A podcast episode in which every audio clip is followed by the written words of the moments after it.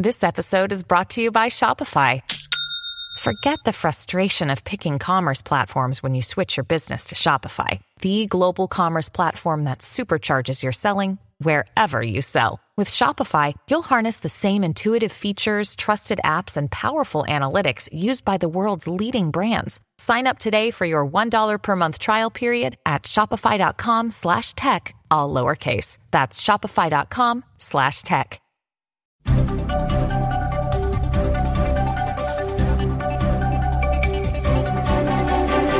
Welcome to the new coronavirus update. I'm Jim Watkins. All of this information is always available on our website at candidlyspeaking.net. Just look for the COVID information tabs on the top of the menu bar. As fall begins and we head into a third year of reporting the growth and mitigation efforts of containing the coronavirus, we're now going to begin reporting on adverse effects on a weekly basis as provided by the CDC of the vaccines. Most other news will cover, of course, cases and vaccine progress, and as we have done, but you do not have the information easily available on the effects of the vaccine as well as the virus. And that's what we are attempting to provide. We'll still offer our cutting edge reporting on events that affect our life by the decisions made by many world and regional leaders, but our emphasis has to be exposing that which is hidden so let's begin with our coronavirus update for September 21st, 2021. 43.5% of the world's population has received at least one dose of a COVID 19 vaccine. 5.98 billion doses have been administered globally, and 28.8 million people are now considered fully vaccinated. To date, 63% of the U.S. population has received at least one vaccine shot. 54% have been fully vaccinated, India is the most vaccinated country, with over 606 million people now considered fully or partially vaccinated against COVID. Looking at trends in new cases and deaths from 30 days ago, globally, new cases are down 22% from last month. Global deaths from COVID are also down worldwide 18%. In the U.S., looking at month to month trends, new cases are down in the U.S. 27% from August 20th to today. September 20 at midnight. Deaths in the U.S. from COVID related illness, however, increased 43%, with an average of 1,630 people per day dying from COVID related illness.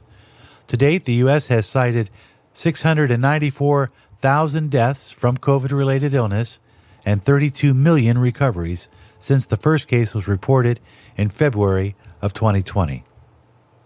Now, at a look at the VAERS results compiled by the Center for Disease Control. These are the numbers provided by the CDC and show adverse effects from patients after taking at least one shot or more. And as these coronavirus uh, updates continue with this information, we'll add more detailed information and specifics as we move along. Of the 212 million people who have received at least one vaccine in the United States, there have been 1.5 million adverse effects reported. Of those, 14,925 deaths have been reported from people who died shortly after receiving a vaccine shot, usually within the first 72 hours. 60,741 people required hospitalization after taking one or more COVID shots. 80,393 required urgent care. 4,959 cases of anaphylaxis reactions and 8,156 cases of Bell's palsy a facial nerve disorder, or as a consequence of the vaccines. 6,637 people have reported suffering a heart attack after getting vaccinated, and there have been 1,862 miscarriages reported. 19,210 people have been permanently disabled, and just over 8,000 people reported shingles after getting a vaccine shot. Again, these numbers are updated every two weeks through the Vaccine Adverse Effects Reporting System, or VAERS, verified by the CDC. We share this information because they are the facts and they tell us the real time conditions, leaving it up to you to decide how to weigh the information. Again, out of 212 million vaccinations given to Americans, the number of deaths from vaccines represents 0.01%. And finally, on the heels of the FDA announcing a diluted version of the Pfizer BioNTech vaccines that will soon be available for children 12 to 5 years of age. Also, Johnson & Johnson announcing uh, just today a second shot of its COVID-19 vaccine given about two months after the first increased its effectiveness to 94% in the United States against moderate to severe forms of the disease. That compares to 70% protection with a single dose. The data will help J&J make its case to US regulators for a booster shot even as the company stresses the durability of its single shot vaccine as a tool to ease the global pandemic. That's a quick update of the rundown of the numbers. We'll continue to update you. Share this information with friends, people who want the information, facts without fear.